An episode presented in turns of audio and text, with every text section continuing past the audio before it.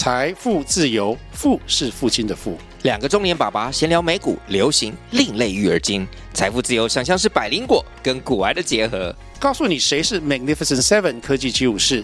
你该买瘦瘦比双巨头吗？从马斯克到泰勒斯，从华尔街到好莱坞，我们都追得上。新的一年听新的 Podcast，让我们一起财富自由，富是父亲的富哦。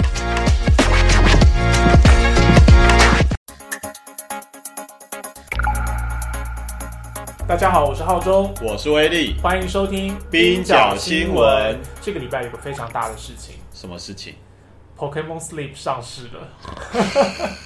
哎、我等了非常久哎、嗯，而且你知道任天堂其实为了这个睡眠的技术，是。侦测睡眠，他想要结合睡眠与游戏，嗯。可以说是十年磨一剑。嗯它从过去在 3DS 上面，还有后来在手机上，还有 Switch 上，其实好像都有一些嗯计划，嗯。就是想要把睡眠跟游戏整合在一起。嗯。因为他一直以来都比较有一些儿童向的东西嘛，嗯。但后来就发展没有很成功，是。而且还曾经经历过，好像某一任社长很想要做这个东西，但后来社长过世，所以计划就终止。嗯。就后来这个东西现在终于结合宝可梦的这个 IP 嗯，上市了，我有看到你的新玩具，那不用那个新玩具也可以玩，哎，是吗你？只要手机下载嗯 Pokemon Sleep 的那个 app，、嗯，它就可以玩，然后你就可以侦测睡眠，而且以前我半夜都会想熬夜。嗯，现在用了那个之后，就会觉得不能熬夜。所以它到底它怎么玩？就是它的功能，它就是有点像经营养成游戏，嗯。你会有一个庄园或一个小岛，嗯。然后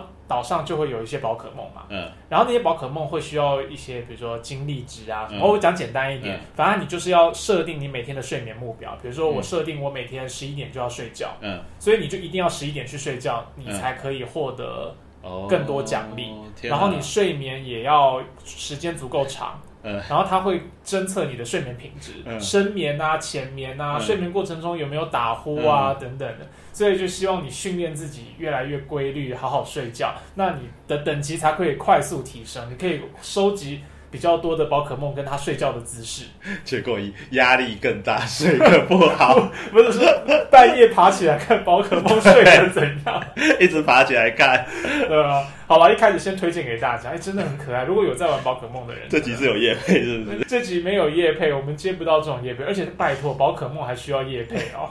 对啊，那那么多人在玩，一推出来，把马上下载数就破破表的。好了，我们今天要跟大家聊的新闻是，我们在呃第四十七集的时候，其实有讲过说，好莱坞最近正在发展罢工。对哎，这接会不会接很硬？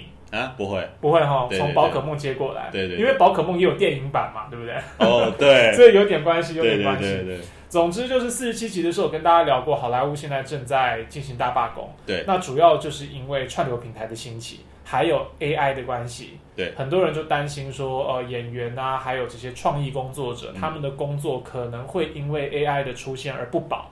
现在你可以用 AI 来写信，嗯那你是不是也可以用 AI 来写剧本呢？嗯嗯可是因为编剧的罢工，其实毕竟他们都是幕后工作人员，嗯哦，在社会上以及舆论上面得到的影响力跟支持，其实还是相对有限。嗯但是在最近呢，有更重要的事情发生，就是说好莱坞的演员演员工会也加入了编剧工会，一起联合进行罢工。对，从七月十三号开始，代表十六万会员的演员工会，呃，也就是 SAG。AFTRA，呃，名字很长，所以以下就简称演员工会。他们就宣布罢工。它其实是美国电视和广播艺人联合会啦。对从这个名字就可以听出来，它是一个历史悠久的工会。对，所以因为它你像演艺人员，其实它涵盖的范围很广。从现在是当然是串流嘛，嗯以前就电影啊，到电视到广播，所以它名字必须全部都含摄在里面。没错，他们就加入了从五月开始就在制片厂外面拉起罢工纠察线，为为数一万一千名的编剧罢工的行列。那演员这次罢工也是自一九八零年代以来好莱坞演员的首次罢工。那他们为什么罢工呢？其实主要就是演员工会跟代表大制片厂的 AMPTP，也就是电影和电视制作人联盟。这个 AMPTP 它代表的其实包括说 Netflix、呃亚马逊、派拉蒙、华纳兄弟、迪士尼等等这些大制片厂。演员工会跟 AMPTP 的谈判无法达成共识，然后因此陷入僵局。那因为他们六月三十日的时候是呃这双方之间的这个团体协议的到期日，那六月的谈判一直无法取得进展，所以他们在六月份的时候，呃演员工会的会员就举办了一次投票，决定是否要罢工。那后来以百分之九十八的这个支持率，呃，会员们支持罢工，所以才有了七月十三号的这个罢工行动。演员工会这次罢工的几个诉求，主要是针对三个，一个是基本工资，第二个是重播费，第三个就是人工智能的议题。那一个一个讲，呃，最低收入，工会要求未来三年分别调涨百分之十一、百分之四、百分之四。呃，这个主要是因为呃，过去疫情，然后加上最近一段时间，其实通货膨膨胀非常的严重，所以工会觉得说，哎，这个呃，工人的薪资已经冻涨了很久，如果再不加薪的话，其实他领的实际薪资会一直被通货膨胀吃掉。对我们这边讲的演员，大家不要想说都是好莱坞的大明星，因为其实大明星在整个演员工会以及整个影视产业当中，其实还是占相对少数的。对，我们看到一个电影里面或一个电视剧里面有大量的我们说群众演员，对，我们看到明星在演戏的时候，他的背景还是有人走来走去，对，那些人也是演员，没错，而那些人我们叫不出名字。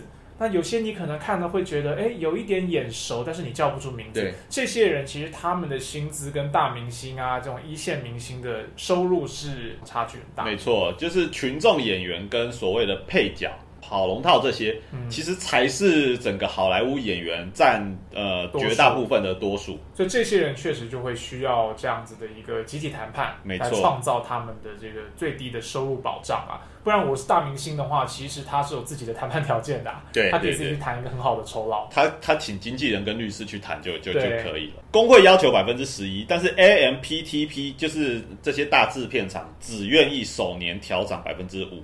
之后两年分别调整百分之四跟百分之三点五，所以工会就觉得说调涨百分之五根本就不可能呃让收入跟得上通货膨胀，所以会造成实质减薪的效果。第二个就是所谓的重播费，重播费指的就是电影或电视节目在第一次放映之后，之后每一次放映支付给演员的费用。那根据工会啊，呃，无论是以 VCD、DVD 形式，或者是在有线、无线电视以及在串流平台上放映，只要重播就应该支付演员重播费。重播费其实是一直是演员工会跟这些大制片厂在过去历史上的一个斗争的一个核心啊。这个我们等下稍后会讲。就是一九六零年代以来，其实演员工会第一次罢工就是争取所谓的重播费。那在过去啊。其实重播费是淡季的时候支持大部分演员的一个重要收入。那呃，如但是如今随着串流平台的兴起，像是 Netflix 啊、Disney Plus 啊、HBO Plus 这些平台的兴起，其实重播费的计算方式也有所改变。但是演员工会觉得说，其实这些串流平台的呃计算方式不透明，他们根本不知道就是说他们的重播费计算到底是怎么样，依据什么。那就导致了演员们他们可以获得的重播费其实是跟过去相比是大幅减少的，所以演员工会这里就提出，串流平台应该将个别节目收益的百分之二分给表演者。对，这个有一个很关键的问题，确实我们等一下会谈到，这个重播费其实是过去一直以来斗争的焦点。对，但是过去重播费针对的其实主要像是 DVD、VCD 的发行。对。或者像是电视台的播放，对，那其实它的这个重播次数是很容易去统计到的，对，因为你可以知道说我这个礼拜的礼拜几的哪一个时段重播了这个电影，对，那我就根据说我这个年度或这个季度我重播了几次，对，来换算出一个次数，那演员就可以根据这个我们的合约上就可以谈得很清楚，你重播几次要给我多少钱嘛。但是现在问题在于说，在串流的年代，像 Netflix 这些制片厂、这些新的串流平台，它的后台数据不是透明的，对，你其实看不到，甚至它是它的商业机密，对对对，它是它的商业机密的情况下。其实你并不知道说，哎，有多少的观众在家订阅了这个服务的同时，他收看了我的节目，其实我根本不知道。对演员是完全没有这个议价的能力的。对，所以演员得到的重播费到底有多少嘞？如果大家有看 Netflix，不知道有没有看过一部影集叫做《劲爆女子监狱》嗯 （Orange is the New Black），它其实就形容呃一群美国的女子囚犯在那个监狱里面的生活。我看完了，你有看吗？我有看完，我全部看完了，哦，非常好看啊。非常好看，而且其实它它是 Netflix 算是 Netflix 草创时期帮那个 Netflix 打下打下江山的的的一个影集啦。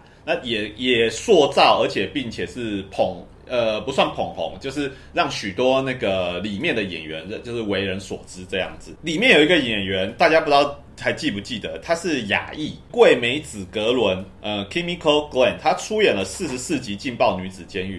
呃，她在里面其实饰演的是一个亚裔的囚犯，而且算是我我记得他是环境运动的那个行动者嘛。好像吃素啊。对对对对然后他，有一段时间很崇尚这个会有暴雷的问题，可是他不是关键剧情、啊。对对对提醒听众一下，他好像很崇尚那种精神性的，对对对灵修那种，对但是后来就也有有一点就是精神崩溃、价值崩溃。对对对但是在监狱里面，大家都透过各种方式来支持自己嘛。对那他就是用透过灵修的方式。没错，呃又有点像是因为一群白人当中有一个神秘东方女子的那种形象、啊。对，所以他其实算是蛮重要的配角啦。嗯但是大家知道他所收到的重播费加起来总共有多少吗？二十七点三七美元。不错啦，真的吗？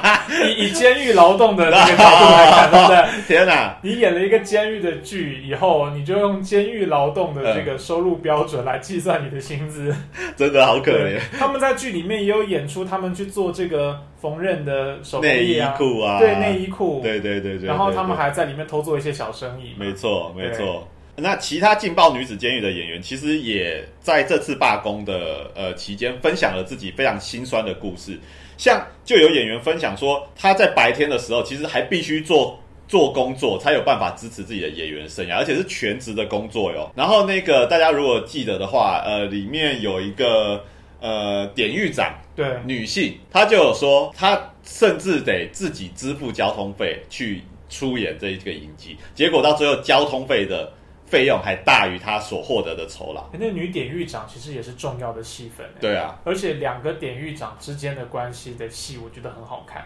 对对对虽，然他们其实并不是那。么主要的角色，对我讲的很含糊了。而 而且拜托，这个剧都已经下档那么久了，对对对对对都已经演完这么久，如果你对还没看过的话，那你也很有问题，好不好？所以其实演员可以分得的重播费，至少就那个劲爆女子监狱的案例来看，其实是非常稀少的。那第三个演员工会在争取的就是人工智能的相关议题。对，刚刚讲到的，对，其实，在编剧罢工的时候，其实这个人工智能就有被提出来，因为他们当时是希望这些制片厂不要使用人工智能来生成所谓的剧本嘛。嗯那在演员方面，呃，人工智能的议题是哪些呢？先说演员工会其实是不反对人工智能的，但是他们是希望说，这些制片厂在利用人工智能的时候，应该给予演员合理的补偿跟呃知情同意。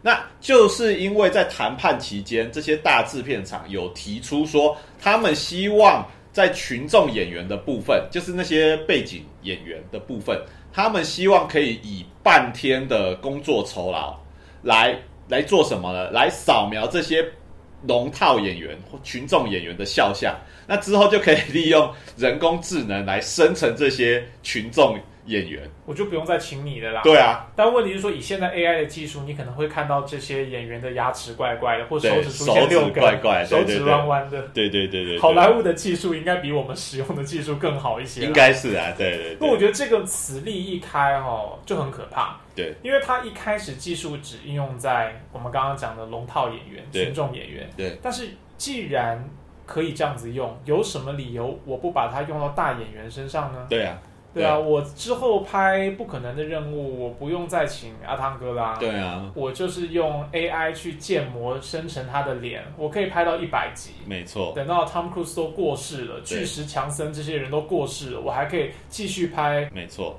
所以演员工会就批评说，制片厂只想付微薄的薪资就来呃扫描群演的肖像，那之后再以人工智能来创造呃这些比较次要的表演者，所以他们希望说就是制片厂应该取得演员的同意，并且给予合理的补偿。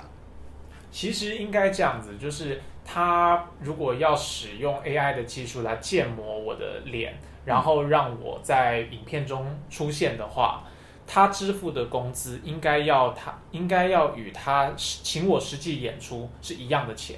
对，如果是这样子的话，那他们就要去衡量说，哎，我是不是干脆请你来，对，还比较划算一点。对对对，其实像诺兰啊，嗯。之前在拍一些电影的时候，嗯。不是都很强调说他不使用 CG 特效，对，他使用一个真正的飞机，对，去撞飞机场，对。其实当时就有一些做技术特效的人嗯。就在讲说，嗯。因为其实以他要的那个画面来讲，真的使用一台飞机去撞机场嗯的成本比较低。哦，其实对，其实你跟你请一群动画师，然后要嗯做到那样子精细程度，以当时的科技来讲的话其实成本不见得比较低。是所以就是你必须要以价质量嗯嘛。嗯，那从这次演员工会的罢工，我们就可以看得出来，其实斗争的一个关键就在于说，呃，团体协议它如何反映当前的科技条件还有商业模式。那工会的现任主席，呃，也就是以影集《天才保姆》闻名的法兰德瑞雪，他在宣布罢工的时候就表示说，他真的无法相信，呃，制片厂在许多事情上面的意见跟工人是如此的分歧。那他就说啊，就是这些大制片厂是以贫穷为借口，宣称制片厂没有钱在亏损，但是同时却支付这些 CEO 们数亿美元的酬劳，这个真的很令人恶心。他们站在历史错误的一边。那德瑞雪在宣布罢工的时候，也向演员们喊话，就是说现在是历史性的一刻，如果现在演员们不挺身而出，他们就会深陷被机器取代的危机。德瑞雪就说啊，大多数的美国人，他们其实都没有超过五百美元的紧急周转金，但是另一方面，这些制片厂的 CEO 们却坐领高薪。以迪士尼的 CEO 为例，呃，鲍勃艾格，他在二零二三年的酬劳就高达两千七百万美元。那 Netflix 的 CEO 呃有两位，一个是泰德·萨兰多斯，另外一个是格雷格·彼得斯。他们在二零二零年的酬劳也突破千万，分别是五千万美元跟两千八百万美元。所以 Netflix 的 CEO 是比 Disney Plus 要来的高一点的耶，对啊，也反映在它的收视户订户数应该订户数还是明显多很多啦。刚才其实我们有提到嘛，一些像好莱坞就是一线的演员啊，比如说巨石强森啊，或者是说汤姆克鲁斯啊，他们其实他们的酬劳基本上是跟工会的这个最低收入其实是差距非常远的，所以工会现在在争取的，呃，其实更多是保障数量占更多数的这些基层演员的一些劳动权利。这些人其实跟我们差不多，他们也是要赚钱付房租啊、买食物啊，然后有小孩的话就是要供养小孩上学嘛。他们的实际情况是怎么样呢？根据美国劳工统计局的数据，在二零二二年啊，加州演员的平均时薪为二十七点七三美元。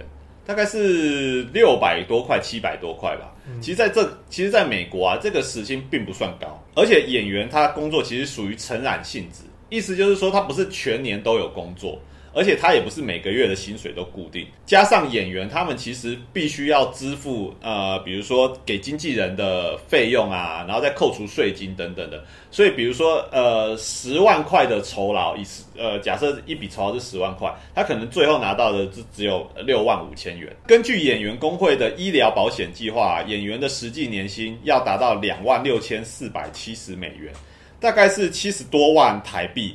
才有资格加入工会的医疗保险计划。那一样啊，七十多万这个这个数字，其实在美国不算是一个特别高的数字，因为在二零二一年啊，美国年收入的中位数是六万九千七百一十七美元，所以其实这个数字是低于美国中产阶级的收入，其实是有一段差距。但是即便如此啊，演员工会自己的。呃，会员也只有百分之十二点七的会员符合资格。换句话说，工会里面只有百分之十二点七的人可以加入呃医疗保险计划。这里应该还是包含着很多的演员，其实他没有办法把演员当成他唯一的职业啦。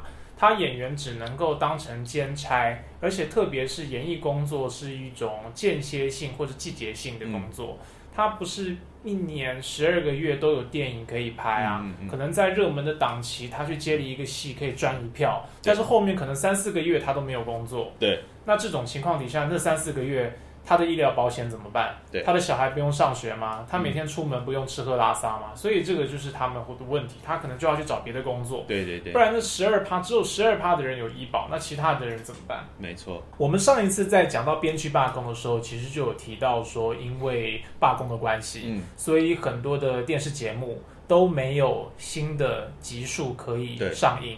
它必须要不断的重播，像我们的龙翔电影台一样、播那个万年的周星驰片。哎其实周星驰有没有拿到这个重播费啊？想必应该是没有吧，对不对？莫文蔚这些演食神里面的姬姐，他对他如果可以拿到重播费的话，他可能亿万富翁了耶，对啊因为他已对经无限重无播无。限次，没错，对，那现在在讲说这个整个罢工的环节，其实从编剧现在要扩大到演员，嗯它的影响一定有更多。这次演员罢工，它影响所及，具体来讲，像是 Netflix、亚马逊、派拉蒙、华纳兄弟、迪士尼这些大制片厂的电影、电视剧，还有串流平台上面的戏剧节目，现在的制作都被迫暂停。但是啊，肥皂剧、脱口秀、游戏节目、综艺节目、颁奖典礼，还有其他等等不需要剧本的节目，呃，就不在罢工的影响所限。对，可是他们演员有特别签署，就是你不能参与电影的宣传，对，以及一些开幕开幕式没、首映等等这种活动。没错，像最近有几部大片啊，那个诺兰的《奥本海默》，对，它的呃首映的活动以及宣传活动就全部都停下来嘛。没错我本来是很期待这个片的，然后包含像 Tom Cruise 的新的《不可能的任务》，我还看了很多，我其实花了很多时间看他的制作过程哎，因为他真的是也是年纪一把了，但是坚持不使用特技演员，对，他就是自己上阵，没错。然后在上面拍。我会看一看，会想说，会不会这整个幕后啊都是 AI 制作的？不会、啊，全部都是 AI 制作，因为我觉得他太厉害了，嗯，他也不是这个他不是还摔断腿？科班出身的，嗯，那不是摔断骨、摔断腿的问题了。嗯。他从一个峡谷嗯。骑着摩托车、嗯。飞出这个峡谷，然后在摩托车在空中嘛，嗯。在空中跟摩托车分离，嗯。然后打开它的降落伞，嗯，然后，当机车就摔下峡谷嘛，嗯。他就是降落伞嗯，降下去。我所以那个如果失败的话，不是摔断腿，嗯。是粉身碎骨。粉身碎骨，对啊，那真的是很很厉害。但是现在那个片就也是停摆啊，因为这个罢工的关系。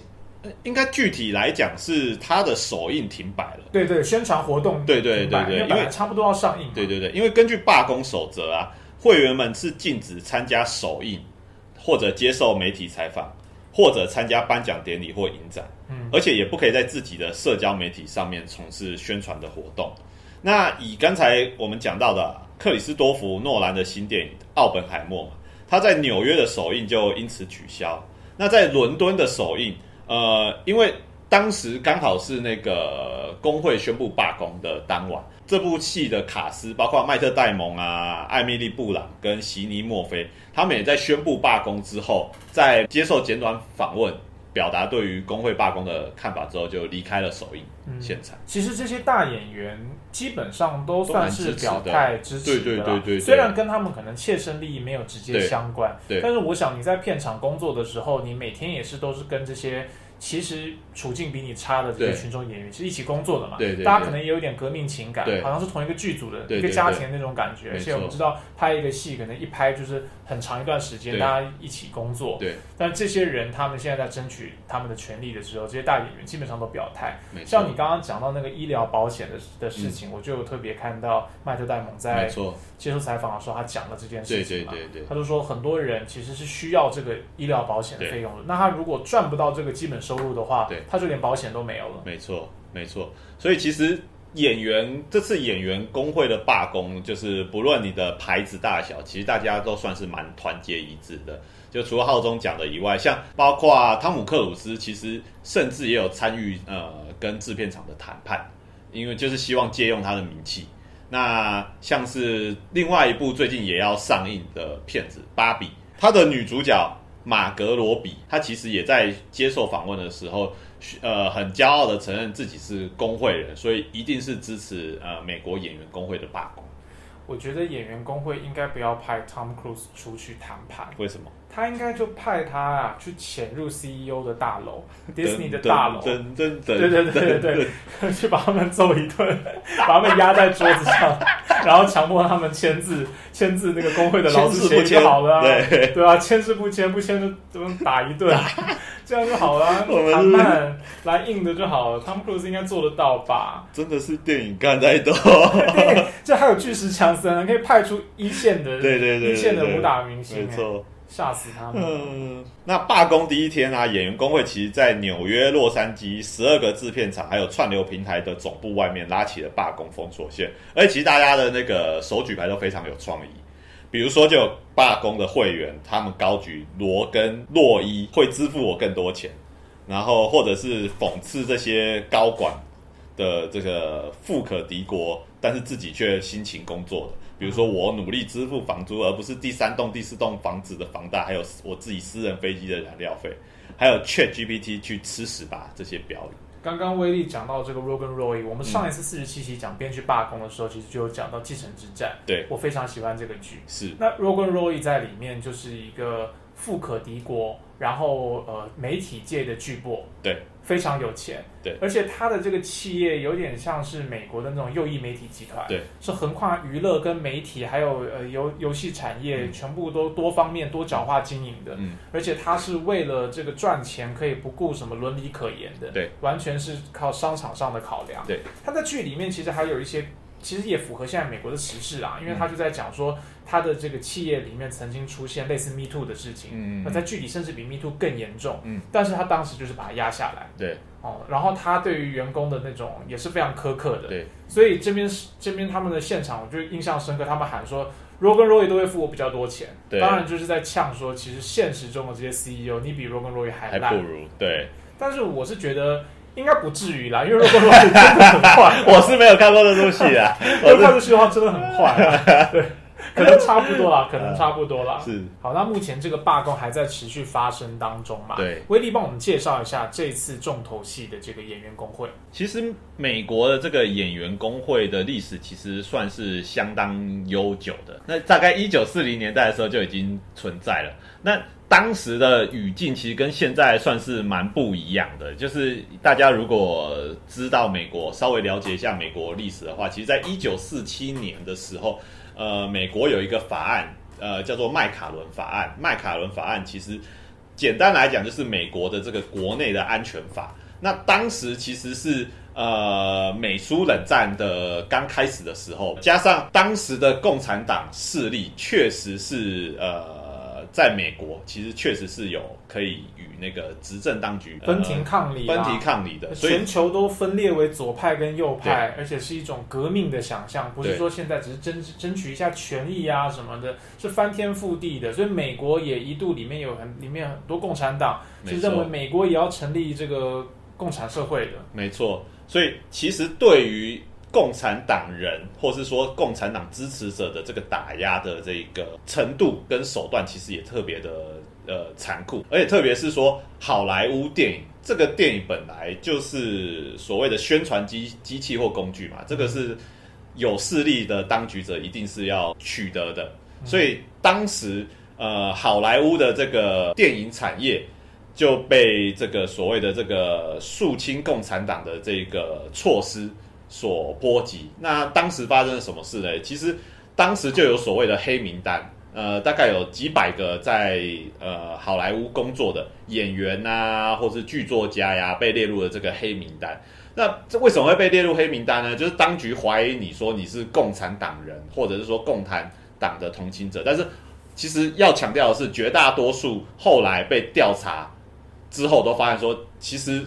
大部分的人都是所谓的马克思主义者，或者就是就是参与工会运动而已，或者比较同情同情弱势、同情工人权利这样子的立场。对，他当时就是宁可错杀一万，不可以漏放一个嘛。对。其实跟台湾台湾应该很容易理解，因为嗯。我们也经历过白色恐怖嘛。在当年也是，我们的媒体其实全部都是监控的啊。没错。我们的电影是有言论审查的，是有中影做统一的这个规范的。对。那你演员都是要有纪律的，对。演员是要确定你的思想是伪光正的，是不会有有问题的。对，所以这个其实美国的状况大概就是比我们台湾更早一点嘛。所以呃，被这些被列入黑黑名单的，其实具体影响就是他们可能就无法在好莱坞这个电影产业，比如说演出啊，或者是说呃担任编剧的工作。嗯那刚才讲到这个麦卡伦法案，它的实质效果就是说，他会他要求当时美国国内所谓的共产党组织来向美国司法部登记。那这个部分当然也就包括了所谓的呃好莱坞的演员工会，对，那所以好莱坞的演员工会当时就发生了一件事情，就是大家如果有印象的话，美国有一任总统叫做呃 Ronald Reagan 雷根总统，大家对他比较有印象是他在一九八零年代的时候，美国是雷根嘛，然后英国是柴契尔夫人，他们就是英美联合在搞这个所谓新自由主义呃政策、经济政策这样子，就是削减这些工人的福利啊，打压工会。但是大家知道吗？其实雷根他曾经是所谓演员工会的主席哦。我刚刚就才讲说，你对我们实在是期待太高了，标准太高。说大家对于雷根的印象应该是他八零年代的新自由主义。啊我想说，大家的印象应该是他跟玛丽莲梦露交往过吧？哦，对啊，对对，就觉得雷根过去年轻当当总统进入政坛之前，他是非常风流的啊，好像睡遍了整个好莱坞，然后还跟那种梦幻女神交往。对大家的印象应该是这个吧。至于他跟柴契尔夫人的关系呢，有些人会知道，可能我们节目的忠实听众确实会知道啊，但一般人应该不太清楚。对他其实，在担任总统之前，嗯他其实算是小有名气，不是那种一线，但是就小有名气的电视节目的小演员啦，呃，没有到小演员，就是小有名气电视节目的的的的主持人这样子。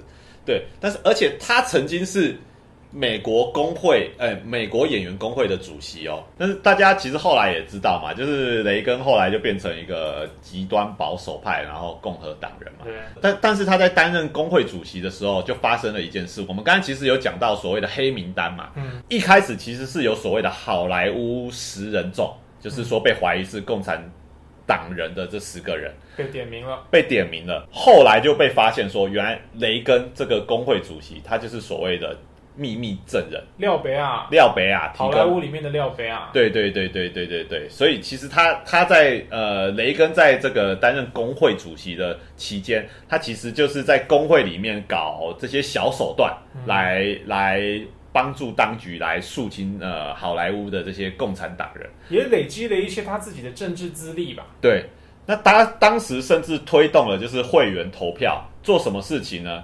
就是现在想起来会觉得不可思议啦，但是就是在当时的政治氛围，就是工会的干部都必须要宣誓，宣誓什么呢？就是说我不是共产党人，我也不支持共产主义这种反共宣言。所以好莱坞的那个黑名单以及十人众，就是有一些人在法庭上面其实不愿意做这样子的对证言嘛，他认为其实这违反了我的思想自由。对对因为你已经不是透过我实际上有没有叛国行为，以及我有没有违反国家安全的行为对。来要将我入刑了。对。我什么事情都还没有做，你竟然要控制我的思想，要我在法庭上面宣誓说我不是共产主义者。没错，二零一六年的时候，其实有一个电影嗯是就是在讲这件事情，哦片名就叫做《好莱坞的黑名单》。哦我其实没看过啦，嗯但是我当时看了预告就很想看。今天我们录完这一集，我就觉得应该要去看，嗯，因为或许看一下。演员是《绝命毒师》的那个毒师演的，哦就布莱恩克莱斯顿。哦，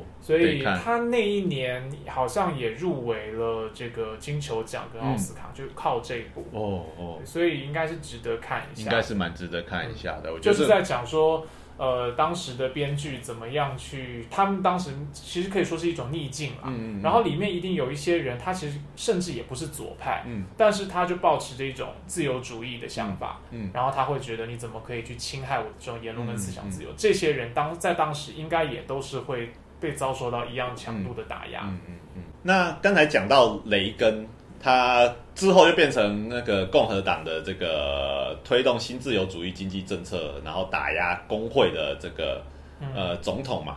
但是持平而论，雷根他在演员工会担任主席期间，他其实被演员认为是一个还不错的工会主席。嗯，那其中一个主要原因，就是因为在他率领一九六零年代的这个演员工会的这个罢工。就是我们刚刚讲到的第一次罢工。对，第一次罢工。那其实演员工会呃，在历史上有几次主要的罢工啊？除了今今年当下发生的这个罢工以外，一九六零年代跟一九八零年代都曾发生过呃演员工会的罢工。那我觉得有一个有趣的点，就是说罢工的主题其实焦点都是所谓的这个重播费，我们刚才讨论的重播费。